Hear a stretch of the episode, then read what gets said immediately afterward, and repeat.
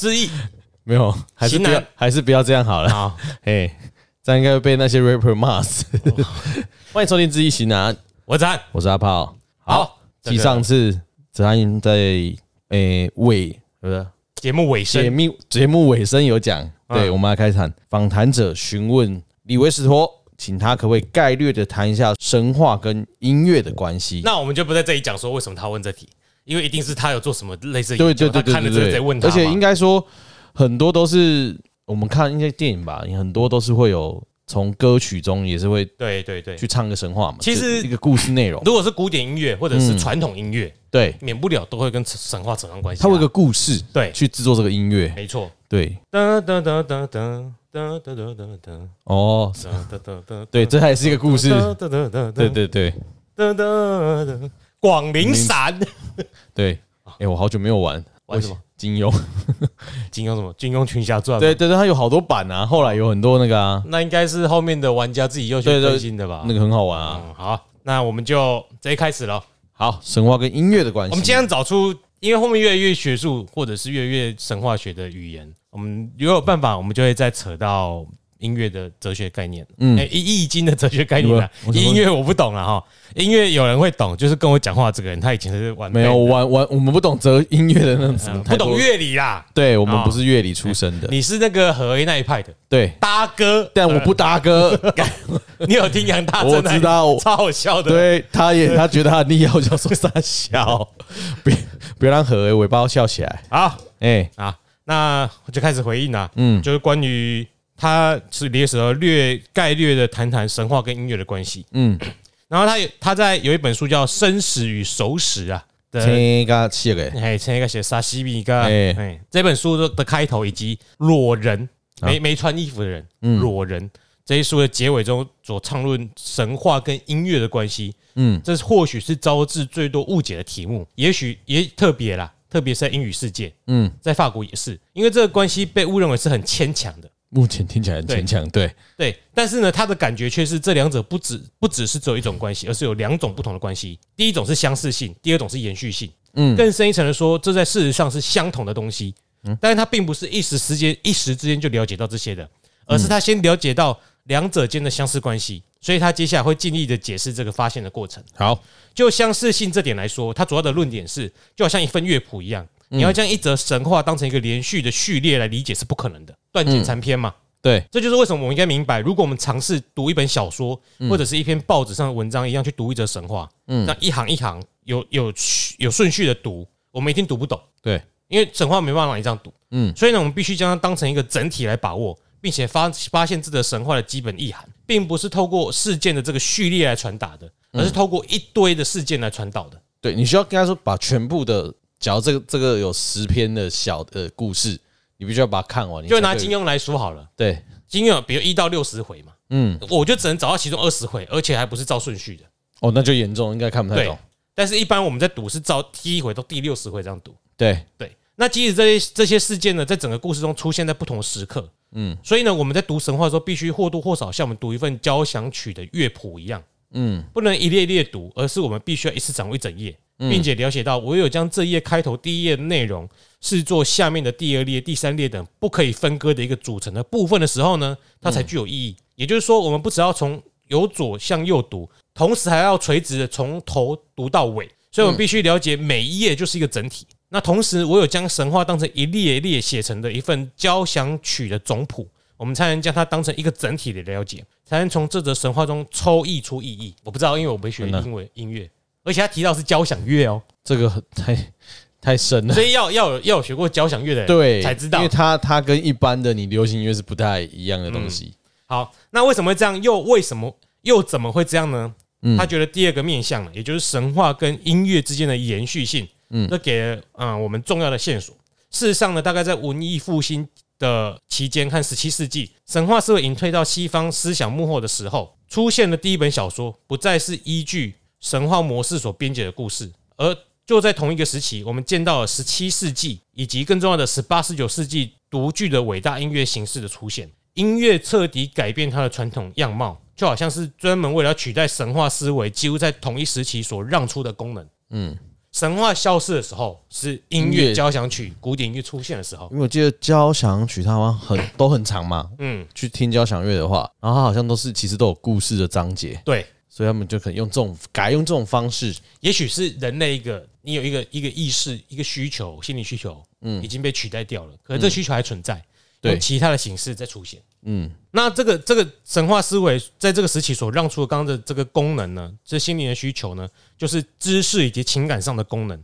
那我们在这里谈音乐呢，我们当然应该先界定这个名词，取代了神话学传统功能呢，并不是随便任何一种音乐，而是借由十七世纪初的佛瑞斯可巴蒂 （Frescobaldi） 啊，十八世纪初的巴哈。而出现于西方文明的音乐，这种音乐于十八到十九世纪透过莫扎特、贝多芬跟华格纳之手彻底发扬光大。嗯，就交响乐时代啊。对，为了厘清这句话呢，他想要从华格纳的歌剧《尼贝龙根的指环》之中引出一个具体的例子。这个歌剧之中呢，最重要的几段音乐主题之一呢，我们用法文称之为 “the fin de la Romantique”。那我不会了哈。哎，法文还是比较。这个主题就是气绝情爱的主题。嗯，那如众所周知的是，这个主题首次出现在莱茵的黄金之中。当莱茵和女神告诉阿贝西利西，唯有弃绝一切凡夫俗子的情爱，才能获得黄金的时候，这段极为震慑人性的音乐主题，是对阿贝利西的一个警示。就在他说要拿取黄金，从此弃绝，从此绝情弃爱之时响起，这一切非常清楚简明。阿贝利西正在断绝情爱。就是这个主题的争议，阿贝阿贝利西阿贝利西阿阿贝要断绝情爱，该怎么办就怎么办了。对，那可想而知的阿贝利西应该就是主角了哈。嗯，如果你们不知道这尼贝龙根的指环，你去看那个好熟是书，有一部电影叫做在 Netflix 上叫做什么？就是小偷的没印象，什么大盗偷东西，他们在开锁哦。你说那个有他有好几个等级的锁，对对对对对。什么女？他他的前一集是一部僵尸片嘛？啊，对啊，我。是吗？是让一群到是他们开锁在拼那个有一个类似全世界最难开的四个锁那一个吗？对啊，对啊，它一个锁就会有一个尼贝龙跟指环的主题。对啊，我忘记是不是尼贝龙跟指环，但是我知道它有一个一个图还是什么的，我是看简介的。我要查一下这个，既然已经讲到了，我就好想知道活尸大军。活尸大军没有，活尸大军是查克史奈德的活尸大军，但是他的下一集叫做，他下一集其实是。活士大军的的的时间的前面，嗯，神偷神偷大军 Netflix 上面，它的背景音乐就是就是华格纳指环四部曲哦，嗯，就四个锁。好，现在讲的就是这个，就是这个可以去看。对，好，那你继续你继续查，继续看我在讲什么。那我继续讲。那现在这个主题呢，在再现的第二个汉人自身而且重要的时刻，是在华尔奇利亚女武神之中的一个令人费解的场景。但正当齐格蒙发现他已经爱上了齐格林德，竟然是他的亲妹妹，我绝对不会爱上我亲妹妹。而 而且也正是齐格蒙欲将要将那把嵌在树中的剑拔出，才开始让他们陷入一场乱伦关系的时刻。在这个时候呢，气绝情爱的主题就再现了。这可能算是某种玄机，因为在这个时候呢，齐格蒙完全不是在绝情弃义，他正在做相反的事。并且是因为妹妹齐格林德而有生以来首次认识到爱情。这个音乐的故事背景啊，我们不知道哈，我们只听过这音乐啊，只是现在讲，大家再注意一下这个音乐的结构。这个主题呢，第三次出现呢，也是在女武神在这剧中的最后一幕呢，当诸神之王沃唐正在惩罚他的女儿布伦希尔德，用法术将她锁于漫长的睡眠，并以火焰将她包围起来的时候呢，我们可以认为沃唐也是在气绝凡俗之爱。因为他正在斩断他对女儿的亲情，但这不是很能够让人家幸福的说法。因此，你看，我们已经有了像在神话学中一模一样的问题。嗯，就是说，我们有个主题在这里是音乐的主题，而不是神话的主题。在一个非常漫长的故事中，三个不同时刻出现，开头是一次，中间一次，结尾又一次。那李维石头想要表明是要了解这个主题这种神秘的再现的不二法门，在于尽管他们看起来很不相同，我们还是必须让这三场事件摆在一起，一个一个叠起来。再看看，我们能把它当成同一个事件来处理。三张乐谱，嗯，假设它透明的，把它叠起来，看有没有相同的架构存在。嗯，看它的和弦是不是一样的，对不对？这是有可能。我们我们在那个那一集不是说吗？哼歌就是搭和弦嘛。对啊，它明明就一样和弦，为什么听起来是不一样的歌？哦，那个和弦就是那个架构啊，就是那个结构。基本上它的结构是某几个和弦组起来是没有错。对，我是不是有点懂乐理啦？诶。乐理没有这么简单。我我是说和弦呐。对了，和弦是没错。对，你可以懂谢和弦，我可以懂大马的乐理。哦，好好。于是我们呢，我们会注意到，这在三三个不同的场合，都有一件必须从某种束缚中拉出来或撕扯出来的宝物，分别是沉在莱茵河底的黄金，牵在树中的剑，呃，还有需要从火圈中拉出来的女子。这个主题的反复出现，提示我们，事实上，黄金剑跟这个女子布伦希尔德是同一个东西。嗯，如果我可以这么说的话，黄金是攫取权力的工具，嗯，剑是攫取爱情的工具。同时，在黄金剑与女子这三者中存在一种合一性这个事实，听起来像棒打老虎鸡吃虫。黄金是剑，怎么样？那其实呢，这个事实呢，最可以恰当的解释为何在《诸神的黄昏》的结尾处是经由布伦希尔德来使黄金回到莱茵河。嗯，因为他们是同一个东西，只不过是从不同的角度中来看罢了。所以希尔德跟黄金跟剑其实是三位一体的，没错，都是一样的东西，跟阿北一样，圣子、圣父、圣灵都是阿北，对对，都是阿北。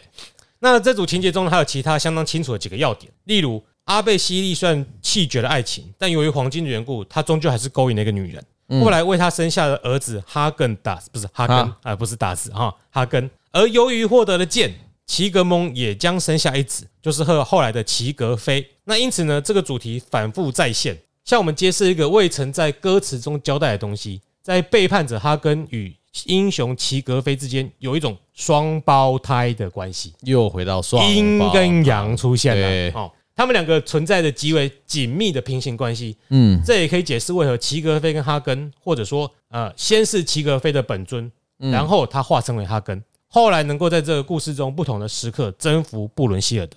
这个故事呢，请大家自己去看啊，我不懂。我也不懂，但但是我们在讲述他回复嗯音乐的这一段，那他可以这样再连续讲个三天三夜，跟阿北在解释事情一样哈，嗯，这问题很久了，我们讲不讲一天一夜讲不完啊。但是我们刚刚已经讲了，他已经讲很多了，不像阿北哈。好，不过呢，这几个例子就可以足以解释分析神话和理解音乐的方法是十十分相似的。当我们在听音乐的时候，我们所听的终究是一种从一个开头走到结尾的东西，以及在这时间中展开的是东西。听听一首交响曲。一首交响曲中有什么？有开头、中间和结尾。嗯，那尽管如此，如果我们不能时时刻刻将刚才与当下所听到的乐音汇集起来，并维持对于这个音乐的整体意识，我们终究丝毫不能了解交响曲，也无法从中得到任何音乐的喜悦。比如说，如果你拿主题变奏的音乐公式，唯有心中牢记着你首先听到的主题，你才可能会领受每一段变奏。那每一段变奏呢，本身都有它独特的风味。如果你当下能下意识的将每段变奏叠合于你刚刚听过的那组变奏之上，你就会感觉出每段变奏独特的风味。然后大哥就变成你的风味，没有，那时候后面自己加，不要乱加，好不好？哥再自己搭上去那个一些文字，一个新的故事。所以呢，在音乐的聆听者。欣赏者心中，以及在神话故事的听众心中，都有一种持续不断的重建过程。这两种过程不只是在外形上相似而已，而是这种特定音乐形式仿佛不是创新的，只是再现了早已存在神话层次上的结构罢了。举例来说，一件令人印象深刻的事情是在巴哈时代被规范化的赋格曲式，应该这个就叫做标准化，嗯，哎，规格化的一个形式。就活生生的表现了某某些神话的运行状态。这一状态就是由两个人物或两群人物，比如说一个好人或一个坏人所构成的那种神话，就是那个拜火教嘛。嗯，哎，基本善恶两二元论。哎，那这则神话所展开的故事呢，是关于一群人所要逃跑以脱离另外一群人的掌握。于是，一群被另外一群追捕，有时候甲群体回到乙群体，有时候乙群体遁走，都仿佛在一首一首格式化的副歌曲当中。于是呢，我们用法文称之为 the subject et la response。我乱说的啊，哦，这个这个就是主题与回应，the subject and the response。嗯，主题跟回应，嗯，啊，那这个情况，那对仗或交替一直会贯穿这整个故事，直到两个群体几乎交融混淆在一起，就等于曲子形式的紧密和诶应和。然后呢，在整则神话中一直对立的两个主轴会终于相互融合，给予这场冲突最后的解决或高潮。它可以是上界的权力和下界的权力，天与地，或是太阳跟幽冥主宰等角色之间的冲突，阴跟阳都是阴跟阳。对，融合就变太极嘛。嗯，好，那神话的大融合的结局呢，在结构上非常相似于消融并终结乐曲的和弦，因为后者这个和弦所提供的，也终究是要在统一的呃一个极端的再一次开始。嗯，另外一些神话就是阴盛阳衰，阳盛阴衰啦，你走到极就到另外一边。对啊，就像诸神的黄昏结束之后呢，就是一个新的时代开始。对啊，并没有说这个世界就完了。嗯，那另外一些神话呢，或者说许多神话的建构形态，也可以揭示为近似于一首奏鸣曲。交响曲、轮旋曲、促记曲，或者任何一种想象得到的音乐形式，嗯，那这些形式呢，都其实不是真的由音乐所发明，而是他在潜意识中从神话结构中移借过来的。所以他不是哦，就是他们听了很多神话的那个结构概念，然后把它放到音乐去做出交响曲这个架构。但我的看法是，这些架构本身要存在于我们的心灵跟意识当中。对，所以当我们讲出这些神话在触合、在凑。再将这这些神话凑合在一起拼凑的时候，因为我们已经有一些结构去将它们结构出来了，嗯，但这是我们的思维形式嘛，所以我们写音乐也会用这种思维形式，我们写作也会，我们讲话也会。一样，因为你音乐也是写作一种啊，对。对，所以他在这里是说哦，将这个结构从神话转到音乐去，那我会认为说这个结构本身就存在我们心中，其实本身就存在了，对，我只是换个形式去表达，没错，我的想法啦，我觉得也是好。那他在这里呢，还想要告诉我们一个小故事。当他在写《生死与熟死》这本书的时候呢，他决定要给这本书的每一节都加上一种，都加上一种音乐形式的性格，并称呼他们是个奏鸣曲，那个是轮旋曲等等。他应该是蛮喜欢音乐的啦，所以才会这样把它合在一起。后来呢，他碰上一则神话，他可以相当的清楚理解它的结构，却无法发现与这则结构、这则神话的结构相对应的一种音乐形式。所以呢，他打电话给他一个作曲家的朋友，嗯。然后对他说明他遇到这个困难，然后他就告诉了他这个神话的结构。那一开始呢，是两个完全不同的故事，相互之间显然没有关系，后来才逐步的交融，到最后合成了同一个主题。那你要怎么称呼这种具有这种结构的乐曲？然后他这个音乐家朋友就说，就他所知，在整个音乐史上没有任何一首曲子有这种结构，所以没有这种名称。但是呢，要找到一首具备这种结构的曲子，显然是极为可能的。那几个礼拜后呢？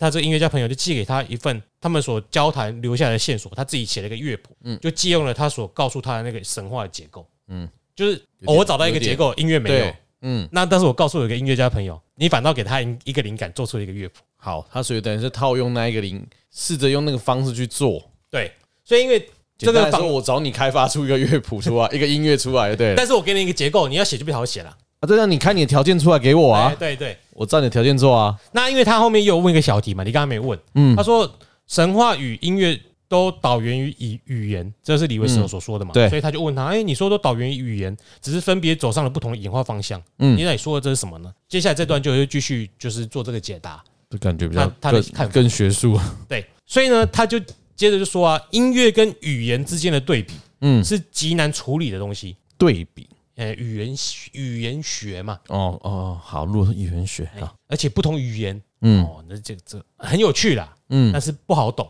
对，做研究不好研究，可是你如果只是去吸收的知识，你会觉得很有趣，嗯，我个人的看书的经历是这样子。好，那因为在一定程度上呢，两者对比起来极为接近，可是同时呢，又存在着极大的差异。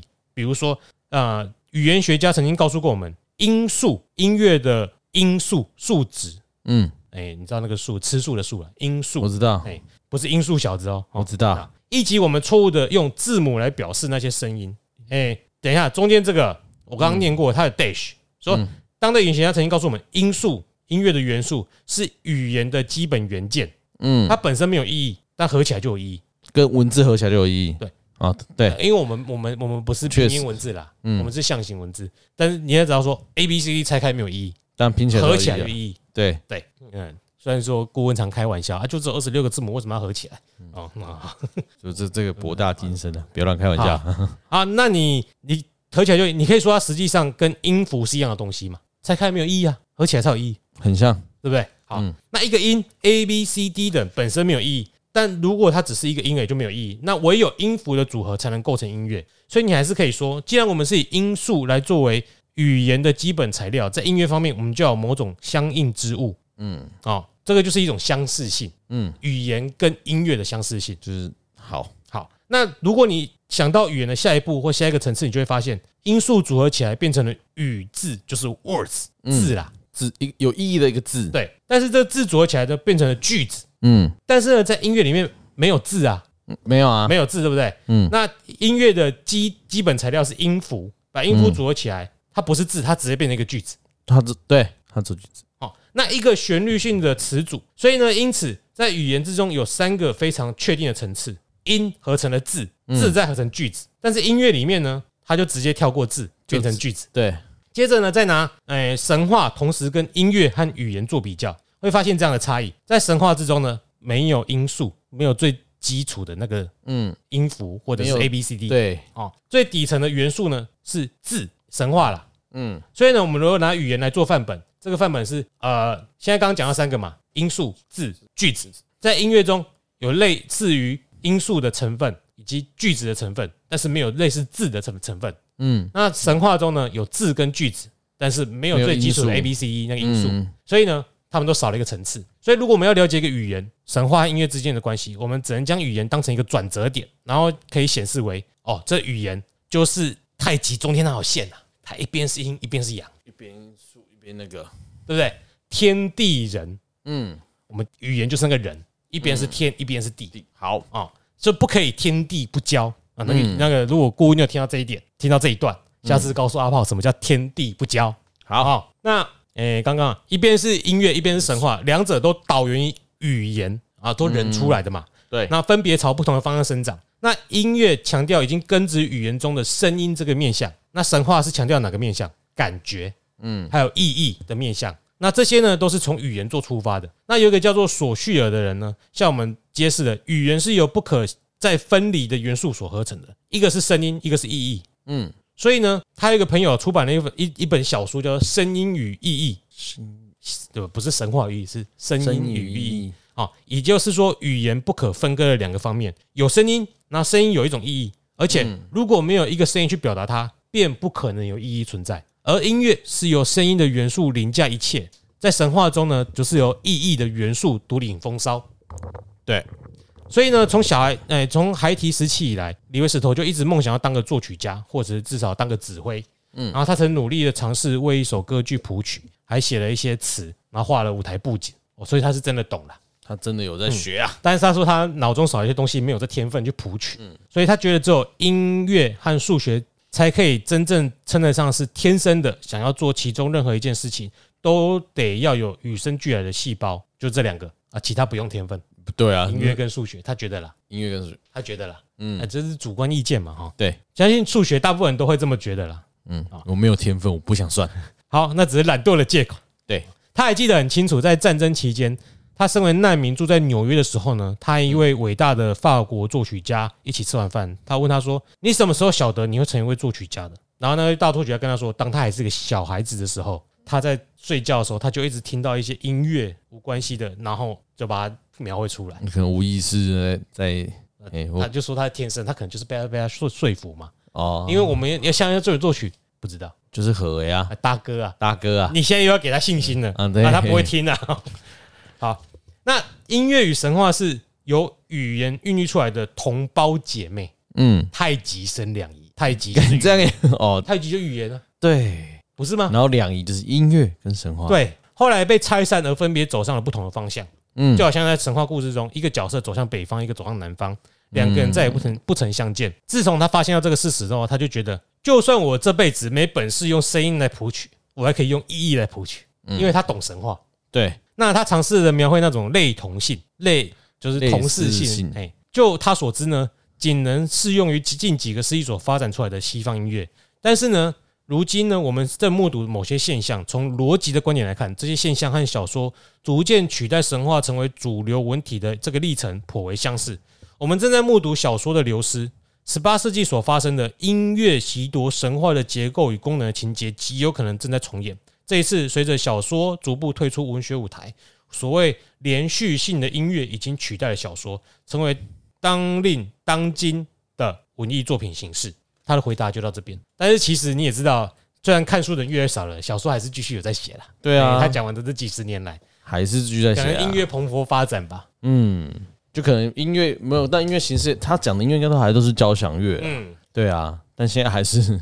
有，因为交响交响乐，我记得都是那几，就是你刚刚讲的巴哈、莫扎他们那些流传下来的。嗯，目前还在演奏都是那一些啊，而且也不会再增加了。对，不太会有人去写，因为那个时候你只能用古典乐乐理去生出新的东西，可能那都不会称为是古典乐了。嗯，已经没有古对真正的古典乐，这古典乐就是那两百年的东西。对对，就是这样。如果想要听一样很感人的作品，就不就只是纯音乐的啊，我在这里推一下很拔辣的汉斯季默哦，配上电影。噔噔，嗯，那那就有那个画面，有故事，对。对，但已经不是神话。可是你如果能够理解，你确确实是，比如说你假设几千年后回来看，比如诺兰演的电影，那就是神话啦，神话跟音乐的，然后只是只剩下断简残篇，嗯，但是这音乐还存在，嗯，哎，其实我们现在可以体会，你先假设它神话，嗯，汉斯季伯的。音乐一出来，你画面就出现了。对啊，它的意义已经给你投射出画面，或是你你的画面是断简残篇，但是你有音乐是完整的话，你可能可以拼凑出这个故事。对。对，所以不管怎样，他在最后讲语言的时候，语言是一个太极嘛，对，有语言生出这两边，嗯，一个是神话，一个是音乐。但我觉得这种共同的基底就是那个意义，语言的意义，语言表达出意义，嗯，神话也表达出了那个意义，但音乐你也可以去理解到意义。可以，我觉得这才是中间这个结构的主体。只是这结这个意义呢，不一定是有一个客观事实的存在。嗯，只是我们可能会有共同的感受，但是这个感受呢，有可能有一些人比较例外，他感受到不是这一点。嗯，但是这个意义对我们心里的震撼是真实存在的。好，大概是只能这样收了。但是有点，觉得我说的很好吗？说的很好啊，只是我讲，我觉得反正是汉斯季默那边说的很好。没有，你要拿一些你碰过的东西来讲，你才会知道。对啊，哎，不然其实这样有时候想不通啊。那我们这本书讲完，有兴趣的人，这这这本书再薄薄的，自己再去拿来看就好了。嗯，啊，那我们就先到这里，下次我们再讲其他书。好，我们再来看。就先到这里。好，我是阿炮，我是詹，拜拜。